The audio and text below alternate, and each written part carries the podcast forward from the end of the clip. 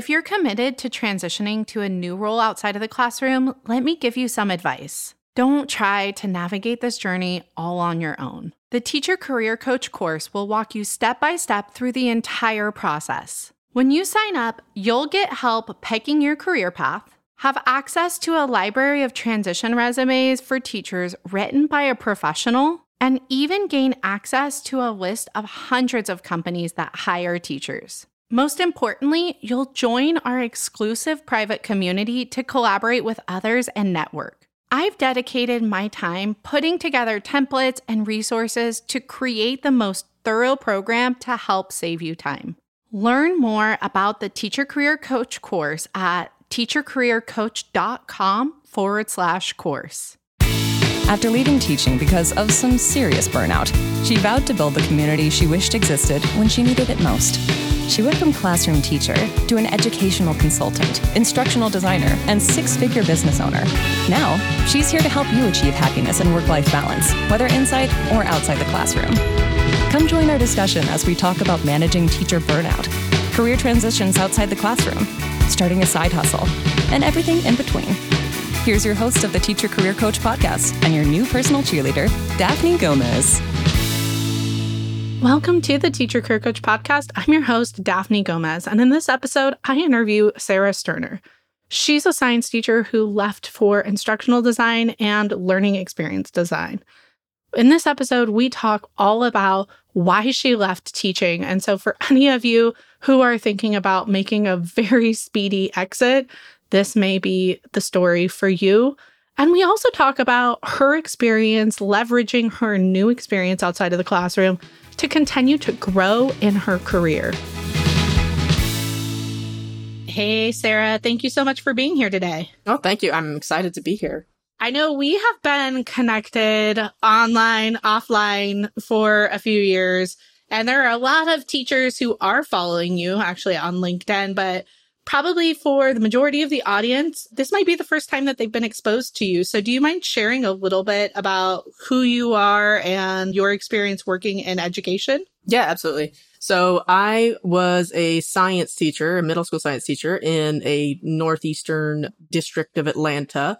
So, I taught for five, almost a little over five years and met my wife on the job. My wife was my mentor. And so that was really great. And we taught at the same school, you know, as you can imagine, being openly gay teachers in Georgia in the same school and getting married and having the same last name and stuff is was a risk and an adventure. And um, we taught at the same school for many, many years. And then we had an opportunity to go to a new school, which we knew was in a different part of the district that was demographically different and that there was potential for the community to not be as accepting of us as the prior school's community was. That was a correct assumption of far earlier than we would realize of basically I had a parent who started targeting me before the school year even started in 2021 because I was an openly gay teacher and I had shared that we were expecting our first child. You know, we had done IVF. My wife was pregnant which I thought was a pretty normal thing to share. And, you know, just probably like, the kids and, would have figured it out. Yeah. I figured, well. and like, you know, some people had ish, took issue with like the, the IVF piece of that. And I'm like, well, I figured it's better to share that detail and be, maybe have it be too much information than not have enough because then I don't want like rumors going around about, well, how did she get pregnant? And, blah, blah. and it's like, well, there, like I'm just answering it for you. It's just like there, that way there's no extra speculation needed. It's obviously not anyone's business, but it just, if it shuts down the potential for rumors, then I will just share that ahead of time. But needless to say, none of that went well. The district that I was working for did not, they did not ever tell me that I had done anything wrong, but they also at the same time sort of made it my fault and tried to sort of come up with sort of sham things to punish me for as a way to be able to tell this parent that they did something so that the parent would kind of go away. Uh, the parent did not go away and just kind of kept pushing. And so all of this is culminating when around the time where my wife was seven and a half months pregnant and ha- experiencing high blood pressure, experiencing complications. And so my plan was I'm going to have parental leave soon. I need to be able to find a job so that I can find a job while I'm on parental leave and not have to return after parental leave. And our son was due October 15th. So I was like, okay, just need to make it to October. I'll find a job on leave and not come back, which was a great plan. I, all this started in August, literally beginning of the school year. So kind of casually started looking at jobs, but I'm not going to lie. I really thought that it was going to blow over and just kind of pass and like wouldn't be a big deal. And I maybe wouldn't have to find a new job because nobody I knew had ever done that. Nobody I knew had ever pivoted out of education, certainly not mid year. So I didn't really know what I was doing, frankly, but it just felt like something I needed to do. That really came to a head when I had a particularly contentious discussion with a certain HR leader who made it pretty clear that uh, she had her own biases against my community and wasn't interested in defending me at all to this parent and basically told me I should be grateful I wasn't fired for God knows what. No, she never quite finished that sentence. And so after that conversation, it was just very clear to me of like, I cannot stay teach. I cannot continue to be a teacher. I cannot be in this environment. We're about to have our first child. I need to be mentally healthy and whole for my son. And I can't do that if I'm having to worry about being who I am in the classroom and worry about mm-hmm. community members targeting me just because I have a wife. And so that was a big revelation for me. And that was a scary revelation as well. So all of that's happening. And then within three or four days after that revelation, my wife was hospitalized at 33 weeks and five days of pregnant, you know, of gestation.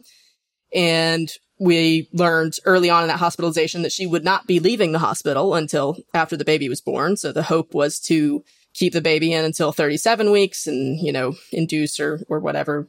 That plan also did not last long. she, she ended up having an emergency C-section a few days later and our son was born six weeks early. So all of this is happening around the time that like, you know, I had started pushing out hundreds of applications a day. And I am not exaggerating that it was an obsessive survival mode job hunt that was not healthy. I do not recommend it to anybody, but it was effective to be fair. Um, so I started, was starting to get interviews and stuff. So I am interviewing from my wife's hospital room. I'm interviewing from the NICU for all kinds of positions. Frankly, you know, I had my master's in instructional technology. So ID sounded like a reasonable next step. I didn't actually know much about ID. I was learning on the fly, trying to sound competent in these interviews because I hadn't done any of these things before. I knew I had the skills to be able to do it and to be able to learn it, but I didn't have experience. I think my degree actually made it sound like I had more experience than I did. Yeah. And so that was an advantage that I'm not going to lie, that helped. But even I was even interviewing for sales positions. I frankly, that does not sound like my cup of tea. I would not have probably liked working in sales, but it was just a matter of I've got to find anything to get out and not teach here anymore. And so, yeah, it was a wild, wild ride. I was on LinkedIn, but I didn't, I never posted anything. I, yeah, I don't think I ever posted anything until after I ended up getting my first job out of education. I didn't really understand the purpose of LinkedIn posting. So it was kind of an interesting thing being a sort of passenger in, in LinkedIn and then kind of accidentally becoming a driver, which I'll talk about, I guess, in a minute. But, um, my transition out of the classroom was very sudden, not well planned. Don't recommend the way I did it, but it happened and I'm grateful it happened. yeah. And if you don't mind sharing, one, congratulations on your first child. You're also expecting a second coming am, up yes. pretty soon now. Yep. But yep. besides the birth of your first child, did you ever have any indication that it might not be your forever career in your first few years of teaching? Absolutely. Yeah. You know, with my wife being my mentor, you know, even when I started teaching, so she was in her 13th, 14th year of teaching when I first started, she was already pretty burned out. And, and so, you know, I was able mm-hmm. to, because of, because we were working in the same department and things, some of the factors relating to that burnout, you know, I was able to kind of help her with. But then over time, and especially with the pandemic, I knew I probably didn't want to be a classroom teacher for 30 years. You know, I just, I just saw that and that didn't scare me or anything. So that was actually why I chose, you know, instructional technology as my master's degree because A, as a teacher, as I'm sure most of you know, at least in my state, getting advanced degrees was the only way to get a pay increase. So I was like, well, I need to get another degree because I want to raise, but I would like to get it in something that isn't just for teaching. So, you know, I don't want to get it in science education. I don't even really want to get it in curriculum because those aren't as applicable to the outside world. And I didn't really know what instructional technology would do for me outside of teaching, but I just knew that that had a more general sound and possible application to the private sector. So it just was a safety net thing that I did, not really picturing my transition out, but just knew that it would help if or when I ever did want to. And it sounds like you're pretty tech savvy. So let's talk about your first role outside of the classroom. That was an instructional design position, correct? Yes, it was. And did you look into instructional design because you naturally felt a little bit more inclined to work with technology or like you enjoy that aspect of creating things? Yeah, I definitely did. You know, when I was a teacher, I was very into trying new ed tech tools. I was usually piloting things. I was usually teaching professional developments on things. And I, I, was finding tools that like nobody had heard of. And I'm not saying that as like a pat on my back. I was just a nerd and I, I liked trying exciting new things. I wanted to make science engaging for kids. I wanted to make kids excited about coming to school or even, you know, learning online.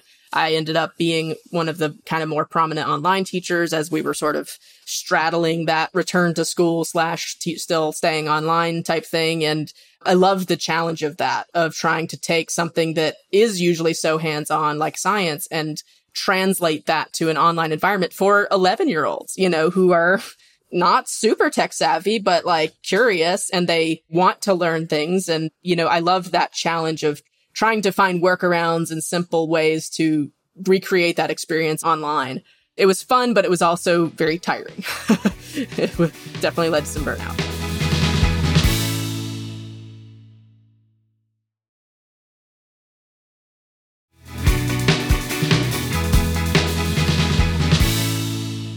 With your new role, did you find that there was better work life balance once you shifted into instructional design? Yes, like to an unsettling degree, fr- frankly.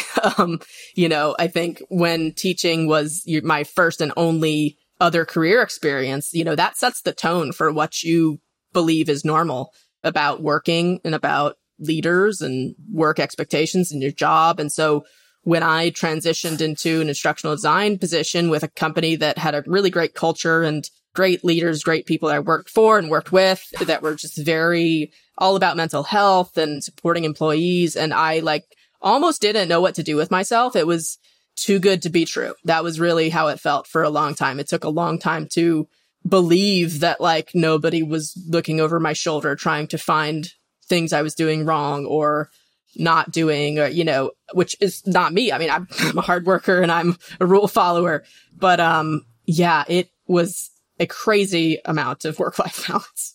Yeah i feel like when your first career comes with all the challenges that teaching comes with and then also sometimes we come from work environments that are not very professional, not very supportive, not very collaborative in the education space. And then we go into these corporate environments and we're expecting it to almost be more cold. Yes. Or harder.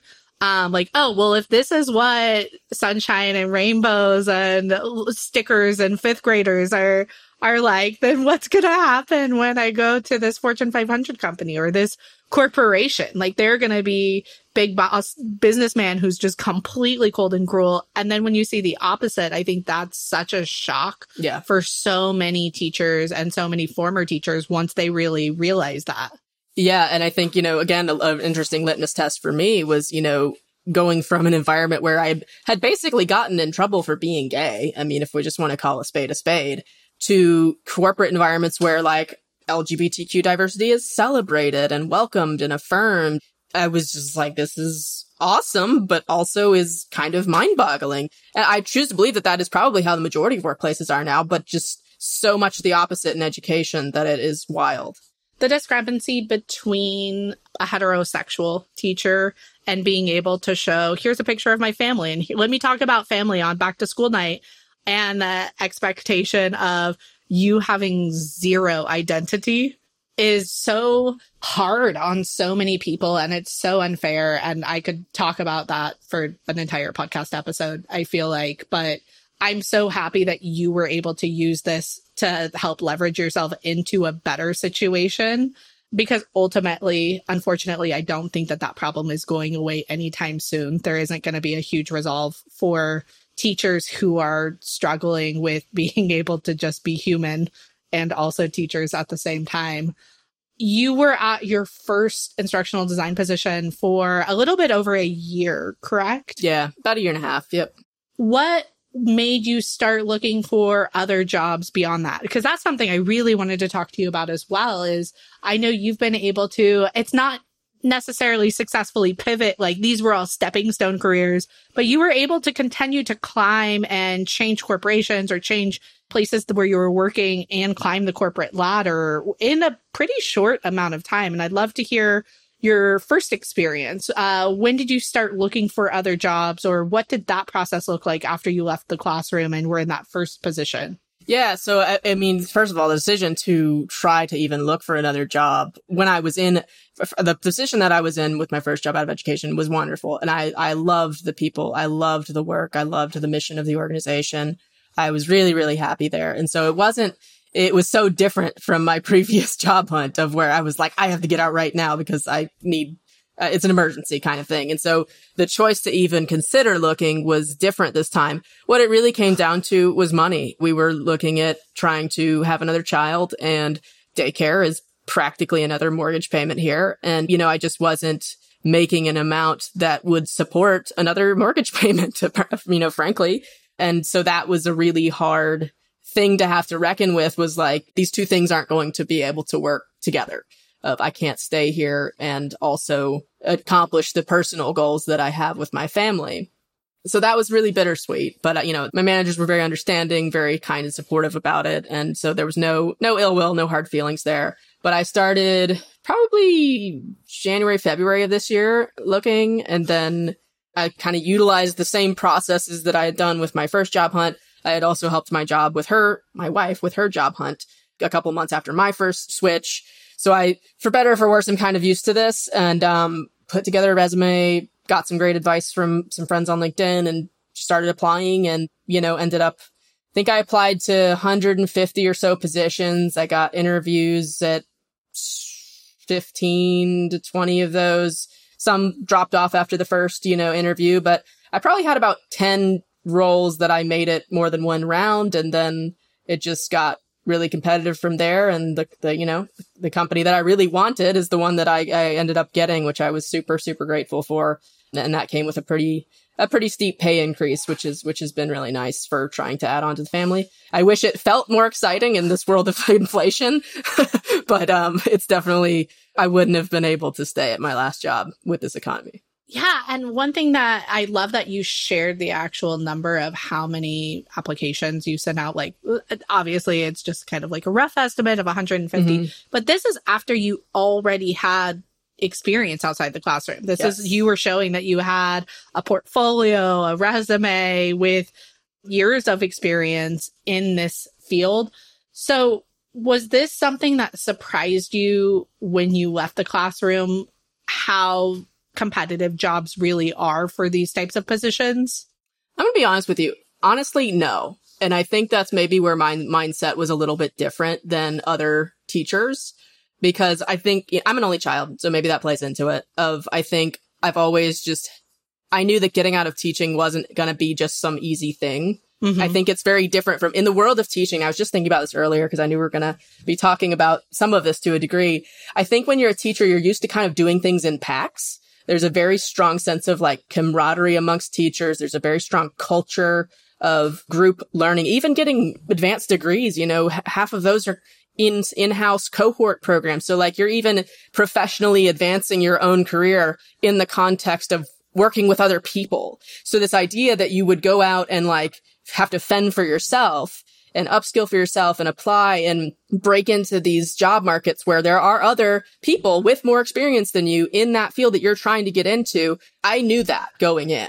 And so I guess that was just something that I always had in my mind because, you know, like my dad's a salesman. And so I just, I just kind of always heard in my head of like, I'm going to have to sell myself to these people. It's on me to show them why I can meet their needs, even though I don't have the specific things on my resume they might be looking for that part just wasn't even it is hard for me, I think, sometimes to understand and see the people who are like, oh, I've been applying for a year or whatever and nothing's happening and just sort of this sort and I don't I don't say that to to imply that anyone is is less than or that they're not doing things right. But I think there is this sentiment that it's a more passive process than it is, or that there is going to be somebody who walks along the road with you and like helps you get what you want. And that's just not how I've ever seen it. And I think that has been to my advantage in a way. Yeah, I've seen that quite a bit. And uh, we have coaching calls with people in the teacher career coach course and people DMing us all the time. And they're at this like level of frustration of like, I have done so much. I've been trying so hard and this is literally impossible. And then they'll say something or we'll ask a clarifying question and they'll say something around the lines of, well, I have been applying for four months time, but I've sent out about 25 total applications because I'm being really, really picky with the types of roles that I'm applying for. And we're like, okay, that's unfortunately it's not a numbers game necessarily when you still need to be tweaking your resume and all the other parts of it. If these were like really hardcore aligned with exactly what your resume says and very strategic and you have people who are ins at the company, but this is just, it does feel a little bit, like you said, more passive. And unfortunately, this was a wake up call for me was I thought that it was competitive for me to get into some of the teaching positions when I was changing districts. I thought like, oh, that was kind of challenging. and then it was a real big kick in the butt when I finally moved to other careers where, you know, it doesn't take specialized credential for you to apply for that role in a specific demographic. You're working like in the exact district within a driving distance. Mm-hmm. Like when these remote roles open up, everyone who's had any experience even close to it are also applying for those same positions. So that can be a wake up call. I know that you and I have also talked a lot about your presence on LinkedIn, how you kind of became a little mini LinkedIn influencer, but also some of the conversations that teachers are having on LinkedIn posts like, I've applied for so many jobs and this is impossible honestly being detrimental to their job search that they're on LinkedIn using it as a platform.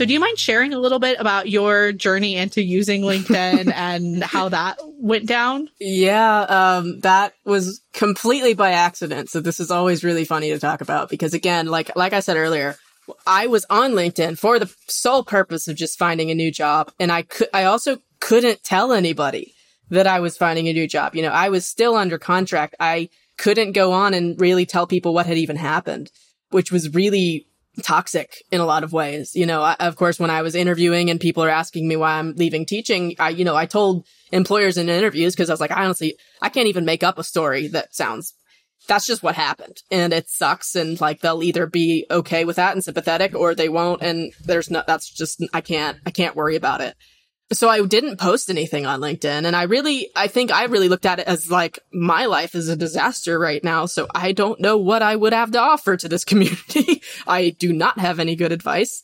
I don't have anything to add to this conversation because I'm brand new to this field.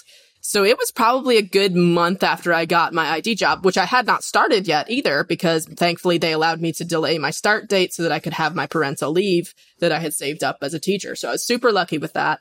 But I, my very first post that I ever made was my honest to God reflection on what it felt like to be cleaning out my classroom when I never thought I would be, frankly, and certainly not mid year. And at the time, my wife was still, she was on maternity leave, but she was still employed there and was also going to be returning as a teacher there. And so that was a very profound day in my life of just having to physically close my teaching career in that way when I didn't, frankly, didn't want to. I didn't feel like it was my choice. It was my choice and I'm glad I made that choice, but I felt like it had been made for me. And that was really, that was hard, I think, at the time.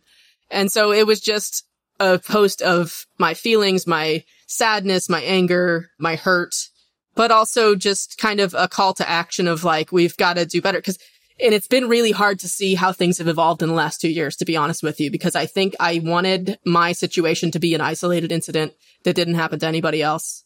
I did not want to see this mm-hmm. get worse. as a cultural issue and it has gotten worse. And I'm, I'm now having teachers message me from, they've been in the paper because they read a book about accepting all people to a group of elementary school students who voted to read the book and she got the book in, in their local book fair. Another teacher who, you know, is being targeted for being too involved in the clubs that they lead because those clubs have to do with LGBTQ acceptance and social justice and things. And it's hard to see that not only was I not an isolated incident, but it's becoming more common. And I know the feelings that those teachers are going through. So basically when I posted that first post, that went viral on LinkedIn. And so all of these people just started following me. Mm-hmm. I was honored in a way to, to be seen by that many people, but also the imposter syndrome is so real because I was like, I haven't even started my new job yet. I did this and I got out and I'm proud of myself for getting out, but it was very haphazard. It was not a polished, clean, uh, job search following best practices for resumes and applications and interviews. It was messy and ugly and bad strategies, bad practice. It worked, which yay, but can't say I recommend any of these things. and I'm not qualified to comment on your job hunt.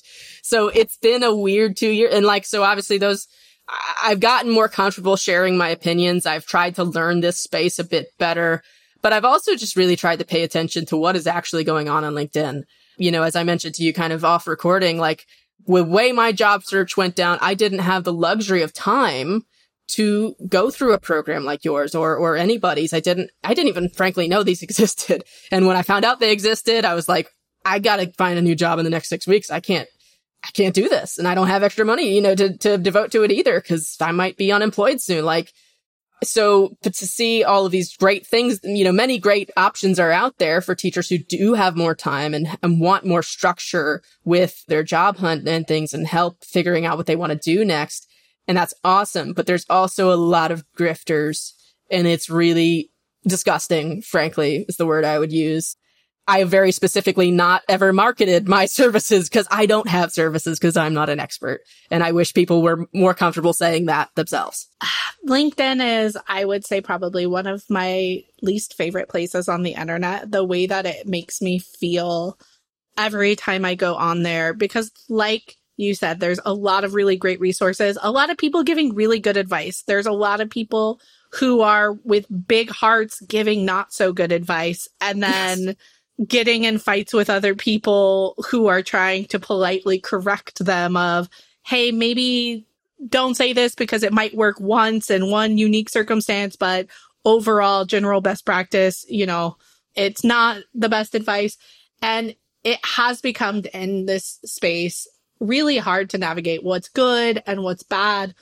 But I also want to go back to what you said about you didn't really use it much during your career hunt. And this is where I think a lot of the disconnect is, is teachers get on LinkedIn when they're in the middle of their transition and they see everyone who is over posting or oversharing in order to try and build their own audience. And they don't necessarily realize you don't have to do that and often oversharing before you understand the space you're in or who you're trying to write to or what you're doing is potentially what is keeping you from getting those interviews. You don't have to have a single post. You don't have to have a single comment. But if your posts or your comments are, Hey, here's an update from my job search. I'm not doing so well. These, this is really confusing or I'm really overwhelmed that's not something you would necessarily say in an interview. So it's not what you want on a post or a comment on LinkedIn where hiring managers are going to see it. No. And that's been my thought as well. And like, I, at the same time, you know, I, I, in some ways, I guess I respect that level of transparency.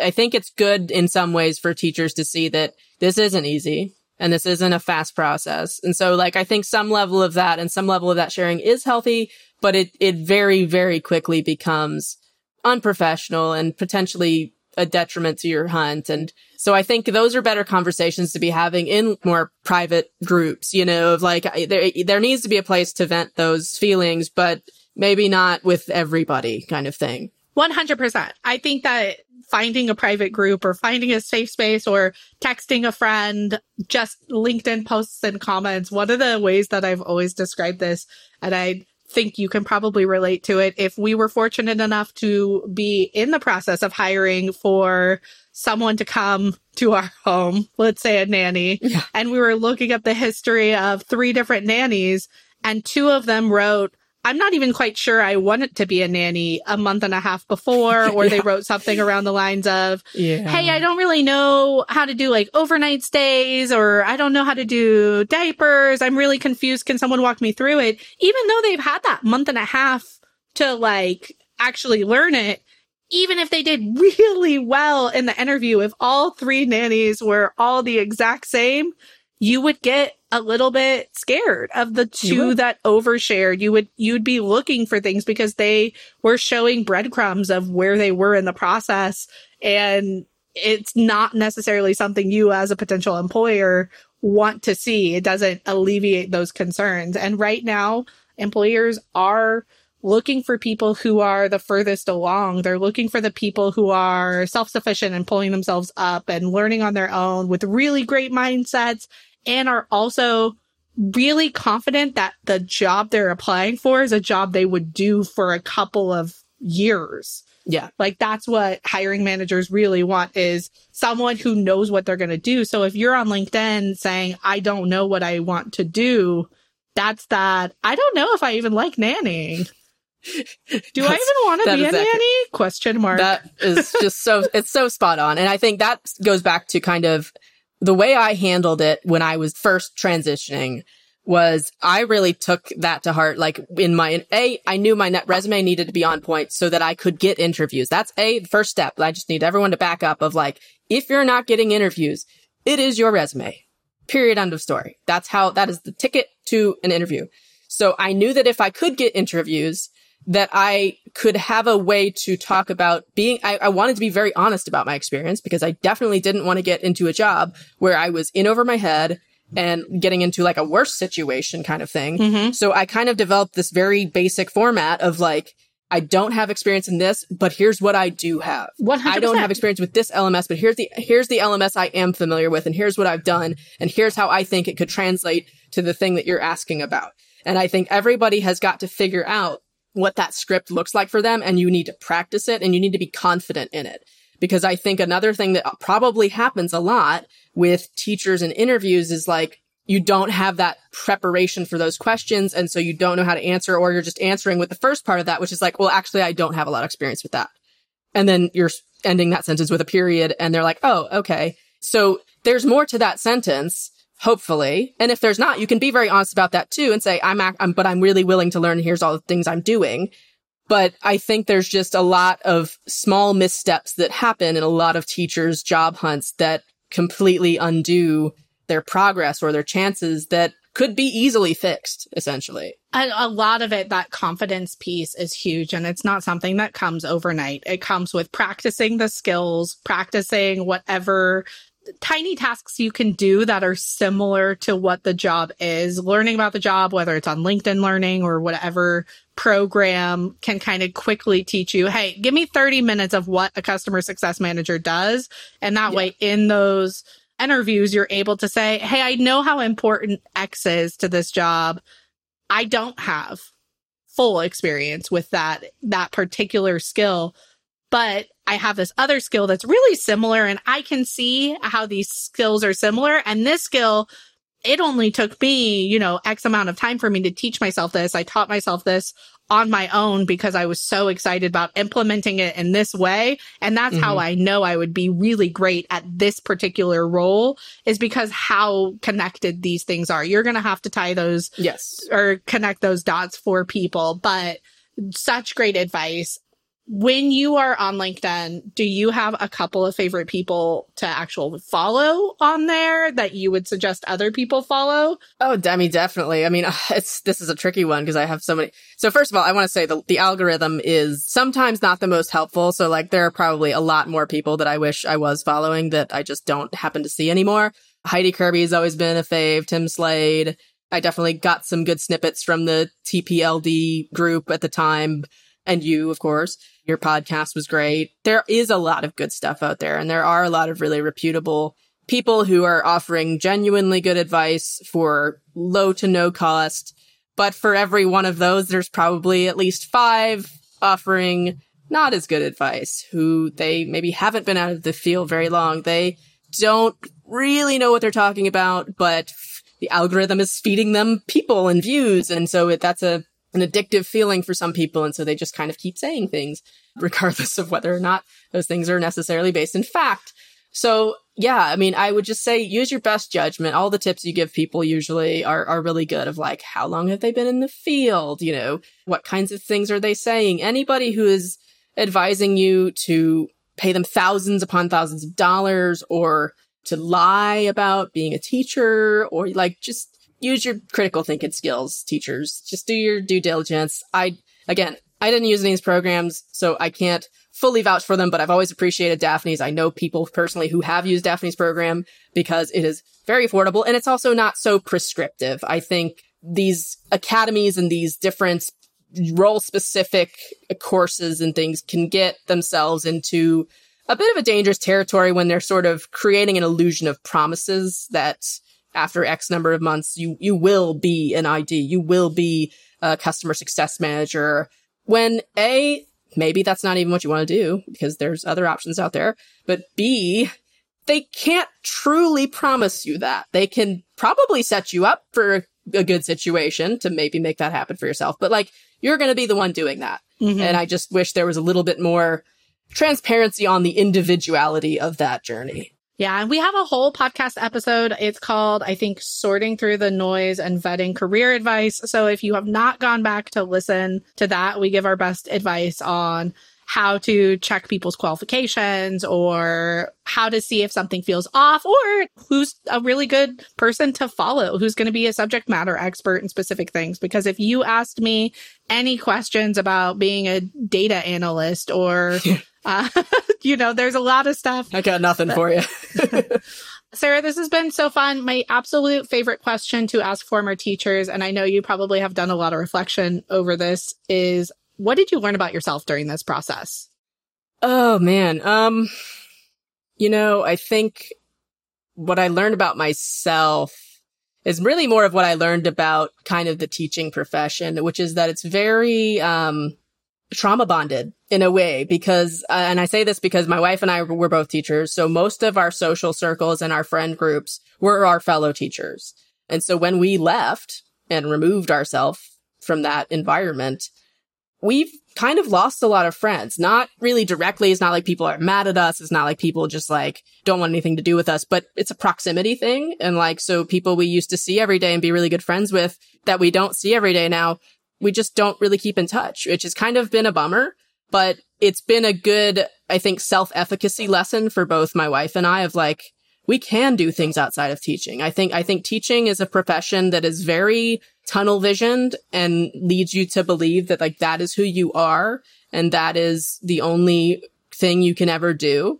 And that's really what makes that transition so scary, I think, is that idea. Because my wife, for example, when she was looking to get out, she already had 18 years of experience and three degrees. Mm-hmm. She was making a salary that we were not at all confident that any new employer in a new profession was going to be able to match it got to the point where her mental health was so bad that I told her, I was like, we will refinance the house and you can quit without having a job lined up. We've got to do what we've got to do.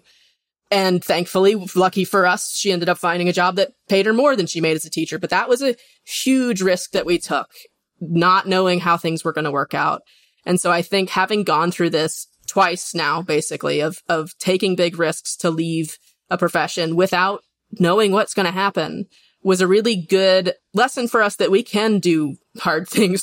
I, feel, I feel like it's such a cliche. I'm quoting Glennon Doyle. I love Glennon Doyle, but I know I. Yeah, I like, know you're a fan. I've we, seen we your can, other posts. We, yeah, we can do hard things, and we can get through. We can make decisions as a couple, and we can support each other through big life changes, big scary life changes, and that things do work out.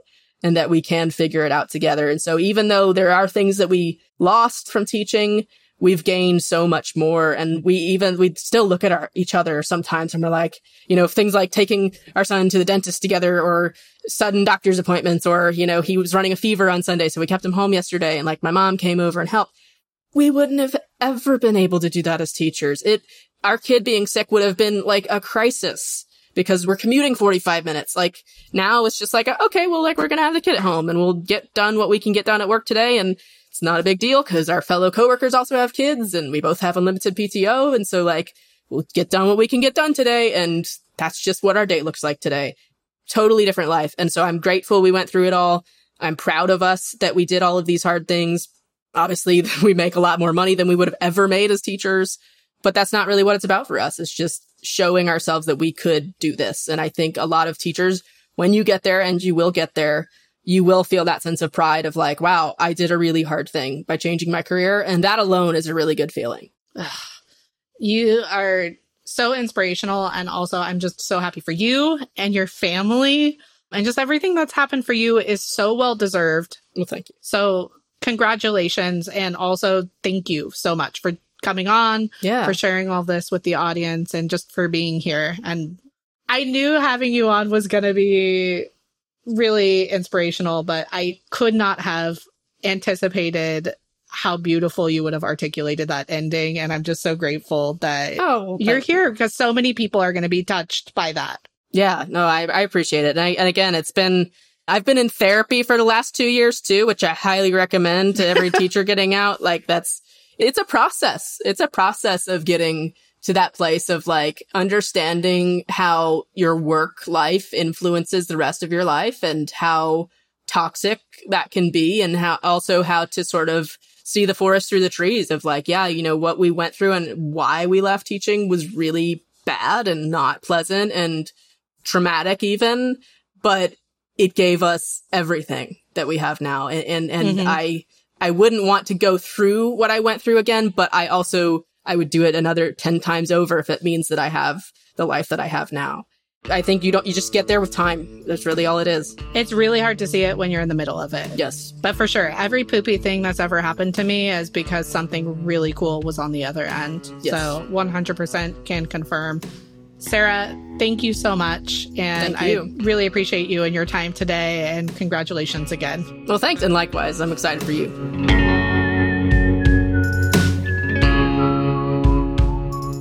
I want to give a huge thank you to Sarah for coming on and sharing her experience with this audience. Now, if you want to help other teachers find this support, there are two ways that you can help us. First, share this resource with other teachers.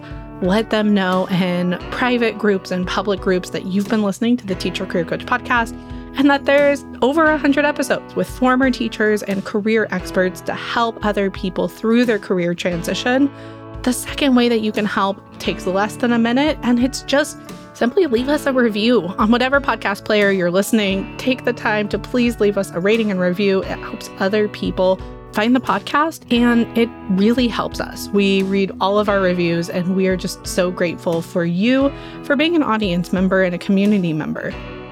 We'll see you on the very next episode of the Teacher Career Coach podcast.